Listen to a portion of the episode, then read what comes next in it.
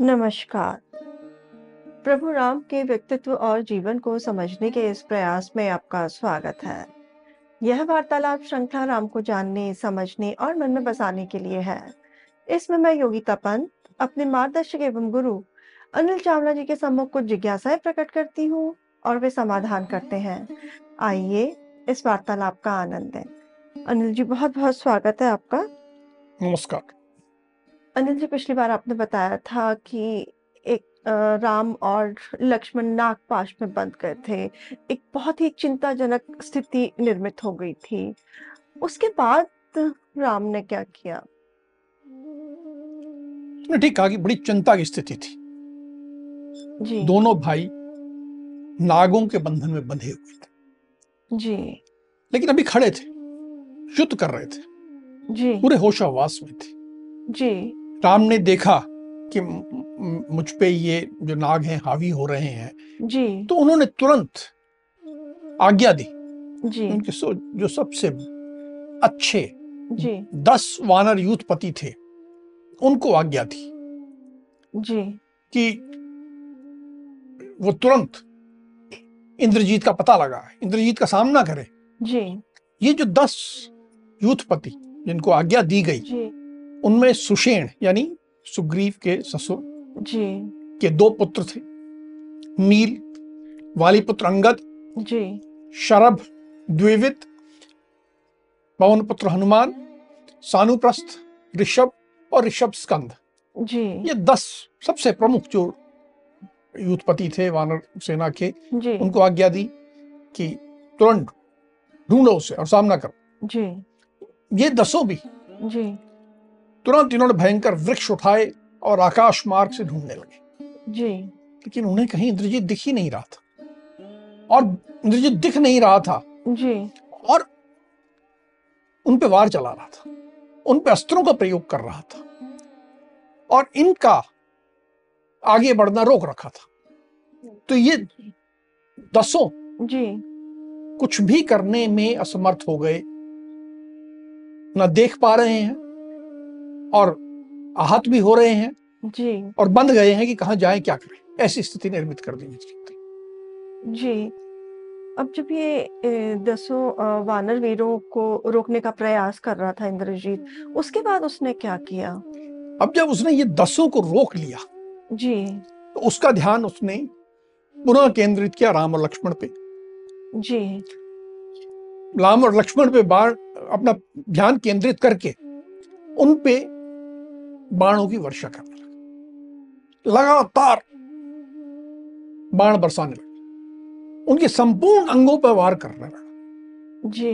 उनके घावों से रक्त बहने लगा दोनों भाई राम और लक्ष्मण बिल्कुल ऐसा जैसे कि वसंत ऋतु में जी। जब पलाश पे लाल फूल आ जाते हैं और सुशोभित होता है जी।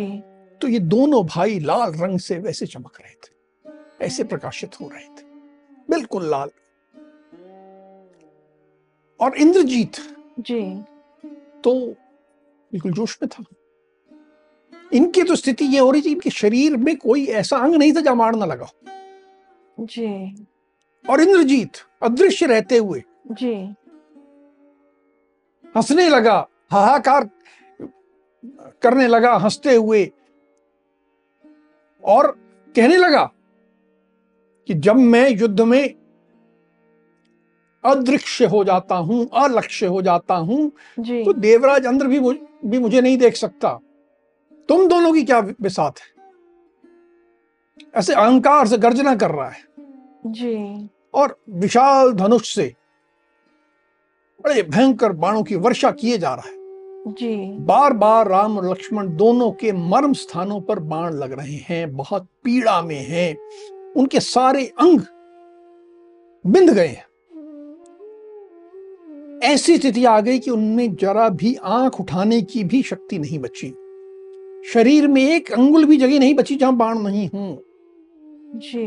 दोनों भाइयों के शरीर से तीव्र वेग से रक्त बह रहा है बाणों से आहत होकर जी। पहले राम जी। धराशायी ज़मीन पे गिर गए और जब वो ज़मीन पे गिरे जी। तो लक्ष्मण की भी हिम्मत समाप्त हो गई। वो भी अपने प्राणों से निराश हो गए कि अब मैं भी नहीं बच पाऊँगा। जी। और वो भी गिर गए। अब दोनों भाई जी। धूल पे गिर चुके थे। जी। सारी वानर सेना में ऐसी शोक की लहर दौड़ गई। सबकी आँखों से आँसू बहने लगे कि ये क्या हो गया। तुरंत सारे वानर जी। एकत्र हुए और इन दोनों भाइयों को घेर कर खड़े हो गए। किसी को समझ में नहीं आ रहा था क्या करें। हम जिसके साथ आए हैं जिसके नेतृत्व में आए हैं वो तो यहाँ ज़मीन पे पड़ा है। दोनों भाई ज़मीन पे पड़े हैं। अब क्या करें ये बड़ी एक बहुत ही भयंकर स्थिति निर्मित हो चुकी थी। जी। अब जब ये दोनों भाई राम और लक्ष्मण धरती पे धराशायी हो गए थे तो वानर सेना के लिए तो बहुत ही एक संकट उत्पन्न हो गया था। तो ये वानर सेना ने फिर क्या किया? वानर सेना में वानर तो एकत्र हो गए। जी। लेकिन वानर सेना के जो युद्धपति दस लोग गए थे जी जी। वे लौट आए।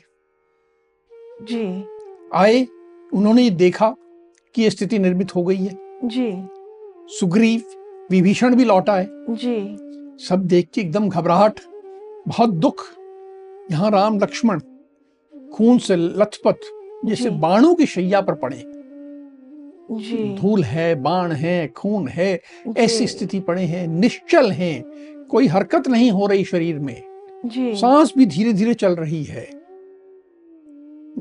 उनकी सब चेष्टाएँ बंद हो गई हैं। कोई हरकत नहीं है। बड़ा भारी दुख और फिर भी ऐसी स्थिति जी। कि कोई भी इंद्रजीत को देख नहीं पा रहा है कि जिसने किया है। जी। केवल एक व्यक्ति ने जी। उस समय माया का सहारा लिया क्योंकि वो माया का विशारद था। जी। वो भी राक्षस था। जी। विभीषण। जी। उन्होंने माया का सहारा लिया उन्होंने देखा जी। कि इंद्रजीत यहाँ है उनको दिख गया। जी। लेकिन कुछ कर नहीं सकते थे केवल दुखी होकर खड़े थे। जी। उसके बाद फिर इंद्रजीत ने क्या किया? अब इंद्रजीत देख रहा था कि जो उसके प्रमुख शत्रु हैं राम लक्ष्मण वो तो युद्ध भूमि में गिर चुके हैं। बहुत खुश हो रहा होगा। खुश होना स्वाभाविक था। अब वो राक्षसों से कहने लगा जी। कि देखो ये जो महाबली राम लक्ष्मण जिन्होंने खर और दूषण का वध किया था मेरे बाणों से मारे गए हैं। जी। जिनके कारण मेरे पिता चिंता और शोक से ग्रसित हो गए थे। जी। जिनके कारण मेरे पिता रात को सो नहीं पाते थे शैया का स्पर्श नहीं करते थे इतने परेशान रहते थे। जी। उन राम लक्ष्मण को मैंने धरती पर लिटा दिया है। उस अनर्थ को मैंने समाप्त कर दिया है। जी। अब वो बड़े जोश में था उत्साह में था। जी। उत्साह हर्ष जोश में पागल हो रहा था। उसने वानर युद्धपतियों को भी मारना शुरू किया। जो मुख्य मुख्य वहाँ एकत्र हुए थे सब पर। उसने बाण वर्षा प्रारंभ की सबको घायल किया। जी। और घायल करके अट्टहास करने लगा और कहा राक्षसों देख लो। जी। मैंने राम और लक्ष्मण का मार दिया है। उसे लगा कि राम और लक्ष्मण मर गए। जी। हम्म, मैंने राम और लक्ष्मण को मार दिया है। जी। सब राक्षसों ने देखा कि हाँ ये तो ऐसे लग रहा है। जी। तो राक्षसों ने इंद्र का इंद्रजीत का। जी। अभिनंदन किया भारी अभिनंदन किया उनमें एक गर्जना करने लगे एक खुशी की लहर दौड़ गई। जी। उसने एक बार फिर इंद्रजीत ने ध्यान से देखा जी। कि मैं ये कह रहा हूँ तो ये वास्तव स्थिति क्या है? जी। राम और लक्ष्मण को पुनः बड़े ध्यान से देखा। जी। दोनों बिल्कुल निश किसी बिना किसी चेष्टा के बिना किसी हरकत के पड़े थे। जी। और उसे लगा इनकी सांस भी नहीं चल रही है। वो आश्वस्त हो गया जी। कि ये निश्चित रूप से दोनों मर गए हैं। जी। बहुत हर्ष हो गया। फिर उसने अपनी सेना को कहा कि अब यहाँ अब ये युद्ध समाप्त हो गया। और पूरी सेना को लेकर वापस लंकापुरी में चला गया। जी। हम्म, और बड़े खुशी के माहौल में राक्षसों की विजय जी। के भाव से राक्षस सारे जा रहे थे जी। कि जिस के जो नेतृत्व था राम लक्ष्मण दोनों मारे गए हैं तो अब तो हमारी विजय हो गई है। और इस प्रकार वे चले गए। जी। अभी थोड़ी देर पहले आपने बताया था कि वहाँ पे जहाँ पे राम और लक्ष्मण थे वहाँ पे सुग्रीव और विभीषण भी आ गए थे। तो उन्होंने कुछ किया? तो सुग्रीव भी जी। स्थिति को देख के बहुत घबरा गए। बहुत अप्रत्याशित था। जी। कोई सोच नहीं सकता था कि ऐसा होगा। जी। सुग्रीव के मन में भय समा गया। बहुत बड़े योद्धा थे। जी। किसी से नहीं डरते थे लेकिन जब अपने नेतृत्व को अपने सखा को राम लक्ष्मण दोनों को ऐसे दूर में पड़ा देखा जी। तो मन में भय समा गया। मुख पर एकदम दीनता आ गई जैसे बिल्कुल लाचार हो गए हों। जी। अनाथ हो गए हों ऐसा भाव आ गया। उनकी आँखों से आंसुओं की धारा बहने लगी। जी। इस समय विभीषण ने जी। उन्हें संभाला। विभीषण ने कहा कि हे सुग्रीव जी। डरो मत। डरने से कोई लाभ नहीं होता। कि तुम्हारे जो आँसू निकल रहे हैं जी। इन्हें पहुँच दो इनके वेग को रोक लो। सभी युद्धों में जी। ऐसा ही होता है। युद्ध में किसी की विजय निश्चित नहीं होती। युद्ध में ऐसे मौके आते हैं जब लगता है कि सब कुछ समाप्त हो गया। जी। उस समय हिम्मत रखनी पड़ती है। युद्ध में अधिक स्नेह भी अच्छा नहीं होता। जी। तुम्हारा जो ये राम और लक्ष्मण के प्रति स्नेह है जी। इसके अतिरेक को रोक लो। स्नेह है। जी। लेकिन इसको रोको और जो तुम्हारे कर्तव्य है उस पर ध्यान दो। जी। यदि हम लोगों का भाग्य थोड़ा भी शेष है जी। तो ये जो महात्मा हैं जो महावीर हैं जी। जो आज ऐसे पड़े हैं ये मूर्छा त्याग देंगे जी। और उठ खड़े होंगे। और जब ये उठ खड़े होंगे जी। तो हम सबको भय रहित कर देंगे। ये विश्वास रखो। अभी समय है कि तुम्हें स्वयं को भी संभालना है और मुझ अनाथ को भी संभालना है। जी। देखिए वो संभाल रहे हैं सुग्रीव को और कह रहे हैं कि तुझे मुझे भी संभालना है। जी। तो ये ऐसे रोना होना नहीं है। फिर उन्होंने एक बहुत बड़ी बात कही जी। कि जो भी सत्य में धर्म में अनुराग रखते हैं जी। वे मृत्यु से नहीं डरते। मृत्यु आ भी जाए जी। तो भी दुखी नहीं होना है। पहले तो उन्होंने कहा कि नहीं ये नहीं मरे होंगे। जी। और कहा कि हमें मृत्यु से नहीं डरना है क्योंकि हम सत्य और धर्म के मार्ग पर चल रहे हैं। जी। ऐसा कह के उन्होंने अपने हाथों से सुग्रीव के जी। आँखों से आँसू पूछे और कहा कि हे कपिराज जी। हे वानर राज जी। तुम अपनी सेनाओं के हित का विचार करो। जी। भावनाओं में बहने का समय नहीं है ये। तुम राजा हो। जी। तुम्हें ये ध्यान करना है कि मेरी सेनाओं का हित क्या है। जी। और उसके अनुसार कार्य करना है। जी। ये जो दोनों यहाँ नीचे गिर गए हैं। जी। जब तक इनको होश नहीं आता जी। हमें इनकी रक्षा करनी होगी। क्योंकि होश आने पर ये हमारी रक्षा करेंगे। जी। ये हमारे नेता हैं हम इनके अनुयायी हैं इनके पीछे चल रहे हैं तो हमें आज इनकी रक्षा करना जी। आवश्यक है। और तुम्हें ये जो लग रहा है जी। कि इन्होंने प्राण त्याग दी ऐसा नहीं है। इनके चेहरे की ओर देखो। जी। एक जीवित व्यक्ति के चेहरे पर एक कांति होती है लक्ष्मी होती है एक तेज होता है। जी। वो अभी इनके चेहरे से गया नहीं है। इनका चेहरा अभी भी उसी जीवंतता से जी। उसी लक्ष्मी से उसी कांति से चमक रहा है। तो इसलिए ये अभी मरे नहीं है। जी। अभी हमें सेना को संभालना है। मुझे तुम्हारे ये जितनी वानर सेना के लोग हैं ये दिख रहे हैं कि बड़े बड़े आँखें फाड़ के देख रहे हैं और आसपास में कानाफूसी कर रहे हैं। जी। इनको संभालो कहीं ऐसा ना हो कि सेना में भगदड़ बच जाए। जी। सेना पीठ दिखा के भागने लग जाए। जी। तुम सेना को आश्वस्त करो। जी।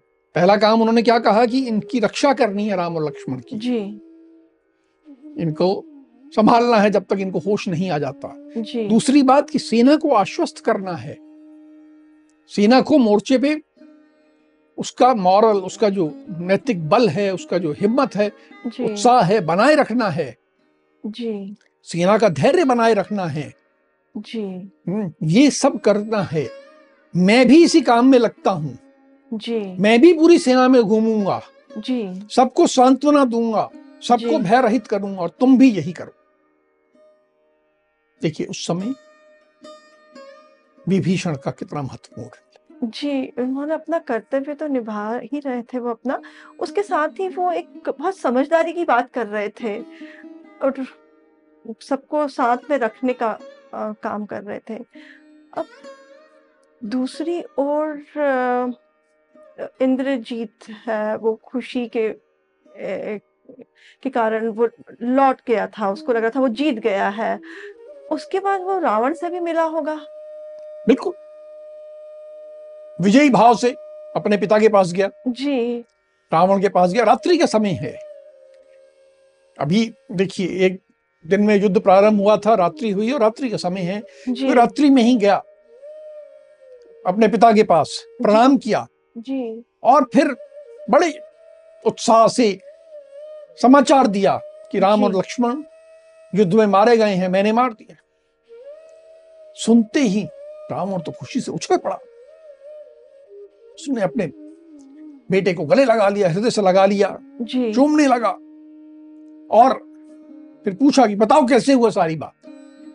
तो इंद्रजीत ने पूरा विवरण दिया। जी। कैसे हुआ ऐसे हुआ सारी बात बताई। जब विवरण पूरा सुन लिया जी। तो रावण ने उसका बड़ा अभिनंदन किया उसका सम्मान किया और उसका सम्मान पूर्वक विदा कर दिया। जी। और विदा करने के बाद इंद्रजीत वहाँ से चला गया और रावण प्रसन्न भाव से बैठा था। जी फिर रावण ने भी तो कुछ किया होगा उसके जाने के बाद? हाँ अब तो उत्साह से भरा था। जी। उसके रस्ते के सबसे बड़ा जो कांटा था राम लक्ष्मण वो निकल गए थे। जी। उस उत्साह में जी। उसको विचार किसका आया? सीता का। सीता का। तो उसने आदेश दिया कि जो राक्षसियाँ जी। सीता की रक्षा करने की लगी हैं उनको बुलाओ। उनको बुलाया जी। और कहा कि देखो राम लक्ष्मण मारे गए हैं।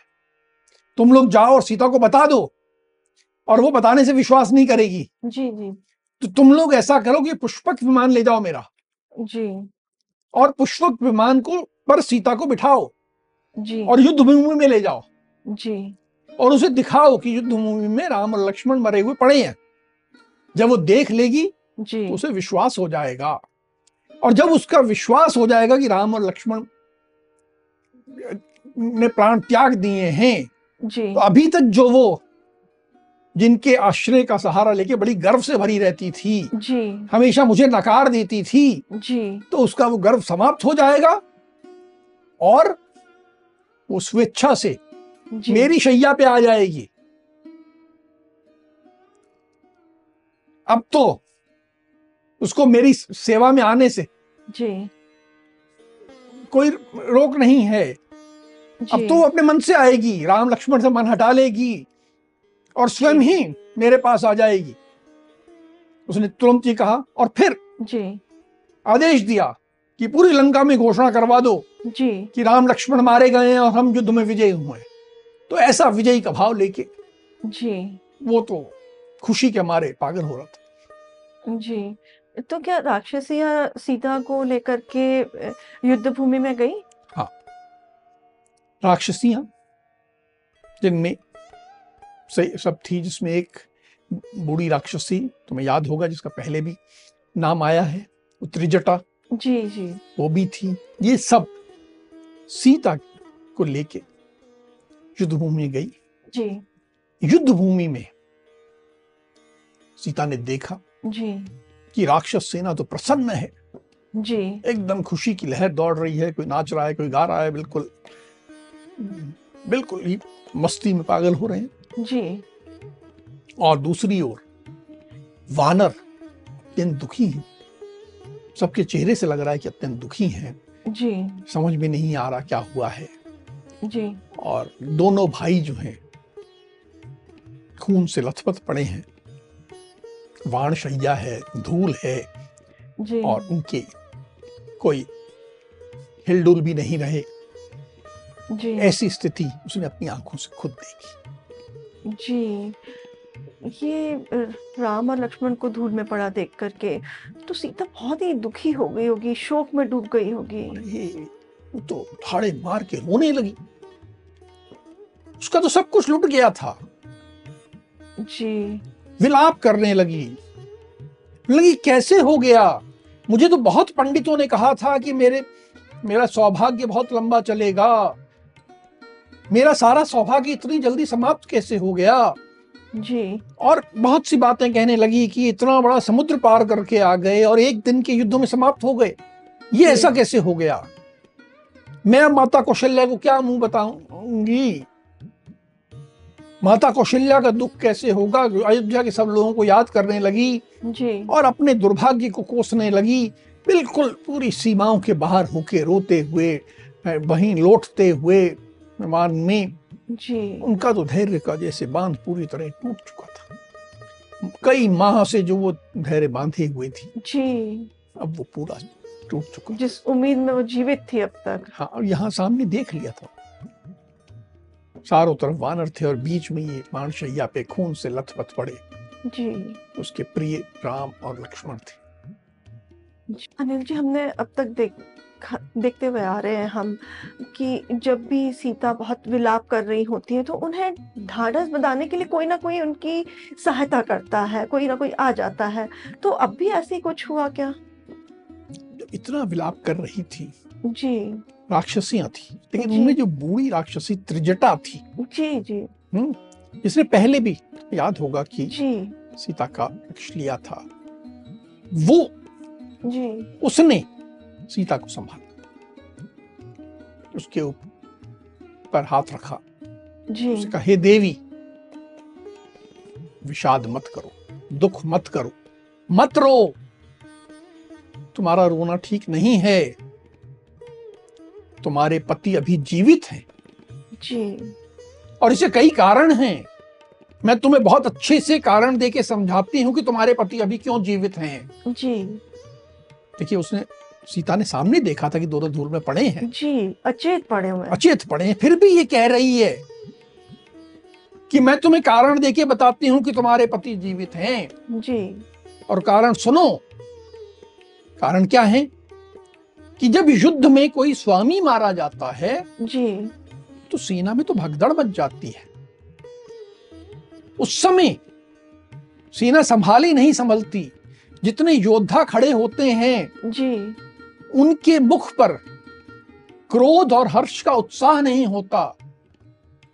यहाँ तुमने देखा जितने वानर खड़े हैं। जी। वे तो उनकी रक्षा करने के लिए खड़े हैं। अगर वो मर चुके होते तो रक्षा क्यों की जाती? कोई मृत शरीरों की रक्षा नहीं करता। वो जीवित हैं इसलिए रक्षा करने के लिए खड़े हैं। और सेना पूरी अनुशासित खड़ी है। जी। अनुशासित सेना जब खड़ी है जी। तो अर्थात उनका नेता नहीं मरा है। देखो कितनी बड़ी बारीकी से उसकी दृष्टि थी त्रिजटा की बूढ़ी पूरा तर्क के साथ तर्क के साथ कह रही कहा थी। हम्म? जब नेतृत्व मारा जाता है तो सेना तो उत्साहहीन होकर इधर उधर मारी मारी भिड़ती है इस सेना में किसी प्रकार की ऐसी घबराहट नहीं है। कोई घबराहट नहीं दिख रही ये तो दोनों राजकुमारों की रक्षा कर रही हैं। जी। और अब उसने एक बात कही देखिए राक्षसी बड़ी बुद्धिमान है। जी। बोले ये जो दो वीर हैं जी। तुम्हारे पति और तुम्हारे देवर। जी। इन दोनों को तो सारे सुर और असुर सब मिल जाए तो इन दोनों को नहीं हरा सकते। तो इसलिए ये मत सोचो कि ये मर गई। जी। ये दोनों यहाँ अचेत तो हैं जी। पर लक्ष्मी ने इनका त्याग नहीं किया है। लक्ष्मी का अर्थ यहाँ है जी। जो चेहरे की चमक होती है तेजस्विता होती है कांति होती है। जी। बोले वो इनके चेहरे पे अभी भी है। जब कोई व्यक्ति मर जाता है तो उसका चेहरा विकृत हो जाता है तेजहीन हो जाता है कांतिहीन हो जाता है। जिसकी भी आयु समाप्त हो जाती है तो उसका चेहरा वैसे हो जाता है। कई बार हम देखते हैं कि कोई व्यक्ति जैसे कोमा में चला गया और मरने ही वाला है। जी। तो उसका चेहरा विकृत हो जाएगा ऐसा लगेगा लकड़ी का चेहरा है। जी। इनका ऐसा नहीं है इनके चेहरे में अभी भी तेजस्विता है। जी। अर्थात ये दोनों जीवित हैं। तुम इन दोनों के लिए दुख शोक त्याग दो। जी। ये ना तो अभी मरे हैं और ना ये अभी मर सकते हैं। ये नहीं मरेंगे। ये विश्वास रखो कि जटा ने इतने तर्क के साथ इतनी पक्के विश्वास के साथ ये बात जब सीता को समझाई जी। तो सीता थोड़ी संभली और फिर उसने त्रिजटा से कहा जी। बहन ऐसा ही हो। ये कह के थोड़ी सीता को भी हिम्मत आई जी। और आशा बंधी अनिल जी युद्ध तो बहुत अनिश्चित होता है। अ, और हमारे लिए यह एक बहुत ही आज का जो युद्ध का जो विवरण आपने दिया, वो बहुत ही निराशाजनक था। किंतु जो त्रिजटा ने जो एक आशा की किरण दिखाई उससे कुछ, हमारे को भी कुछ आशा बनती दिखती है। अब हम आज की चर्चा को यही विराम देते हैं। अगली कड़ी में राम के जीवन से जुड़े कुछ अनछुए पहलुओं के साथ हम दोनों फिर उपस्थित होंगे। राम राम। राम राम।